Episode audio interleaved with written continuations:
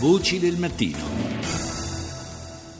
Do il buongiorno al nostro ultimo ospite di oggi che è Giuseppe Acconcia, giornalista e ricercatore universitario, esperto di Medio Oriente e in particolare di Egitto. Buongiorno. Buongiorno. Acconcia, eh, in Egitto continua la repressione eh, dei, degli oppositori e dei dissidenti, anche di chi semplicemente eh, provi a levare la propria voce critica nei confronti del regime del presidente al-Sisi. in questi giorni è stato fermato il,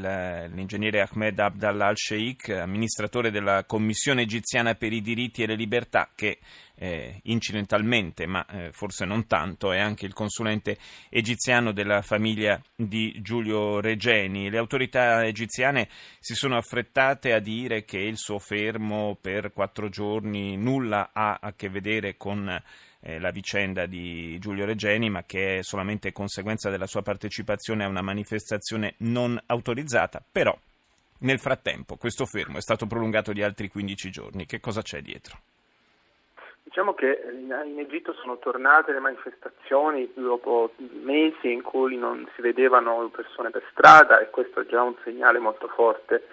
eh, le, c'erano state manifestazioni già una settimana fa e poi sono tornate il 25 aprile. Evidentemente la richiesta forte che viene dal popolo egiziano in questa fase è di un maggior rispetto dei diritti umani e anche l'arresto che ho menzionato evidentemente eh, rimanda a questa richiesta.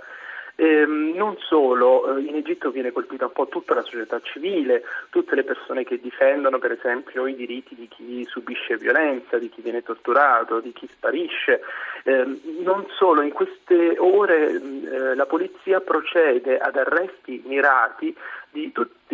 tutte le persone, per esempio avvocati che difendono i diritti umani, uno di questi è Mare Kadli, anche lui che è stato direttamente coinvolto nel caso Regeni, un'altra figura interessante è Itam Mohammadi, un altro avvocato, anche lui impegnato nella difesa dei diritti umani e sempre in prima linea nei processi che riguardano gli attivisti e gli studiosi che vengono eh, arrestati. E poi l'altro fronte è quello degli arresti sommari di giornalisti, anche in questo caso alcuni di loro coinvolti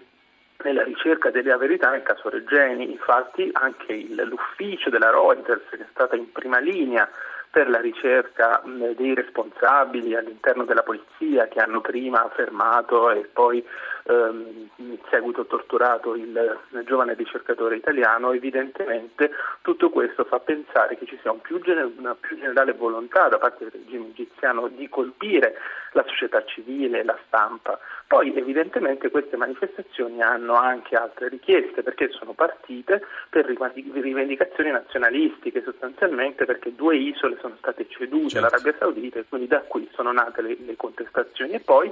c'è sempre un'anima sociale in queste proteste perché si sono uniti ai primi manifestanti i sostenitori dei partiti di sinistra, i sostenitori dei partiti socialisti, in particolare Hamdin Sabahi che è il leader dell'opposizione egiziana, quindi questi sono i tre argomenti che portano di nuovo gli egiziani in piazza, la difesa dei diritti umani, un certo nazionalismo e la difesa dei diritti sociali.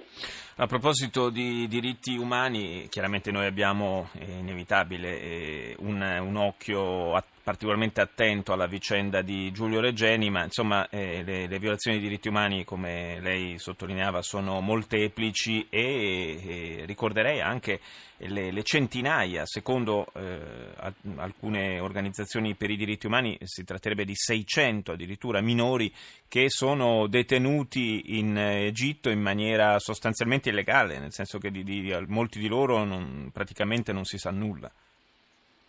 Sì, ma ci sono delle, dei casi incredibili, c'è un uh, ragazzo che è detenuto soltanto perché aveva portato una maglietta che criticava eh, la violenza della polizia, ci sono circa 1600 desaparecidos secondo Amnesty International, sono forse 41.000 i eh, prigionieri politici, eh, sono centinaia i condannati a morte, alcuni di questi appartenenti alla fratellanza musulmana, ma altri eh, così arrestati senza criterio, tra questi addirittura c'è un bambino di 4 anni che è stato condannato a morte, quindi evidentemente una giustizia fuori controllo che sta agendo per vendetta. Dopo il colpo di Stato militare del 3 luglio del 2013 i giudici hanno agito sostanzialmente per compiacere il presidente Abdel Fattah Sisi e per reprimere le opposizioni in maniera capillare. Quindi è evidente che c'è un tentativo più generale di reprimere tutta l'opposizione e questa è una novità anche dal punto di vista politico perché fino a qualche tempo fa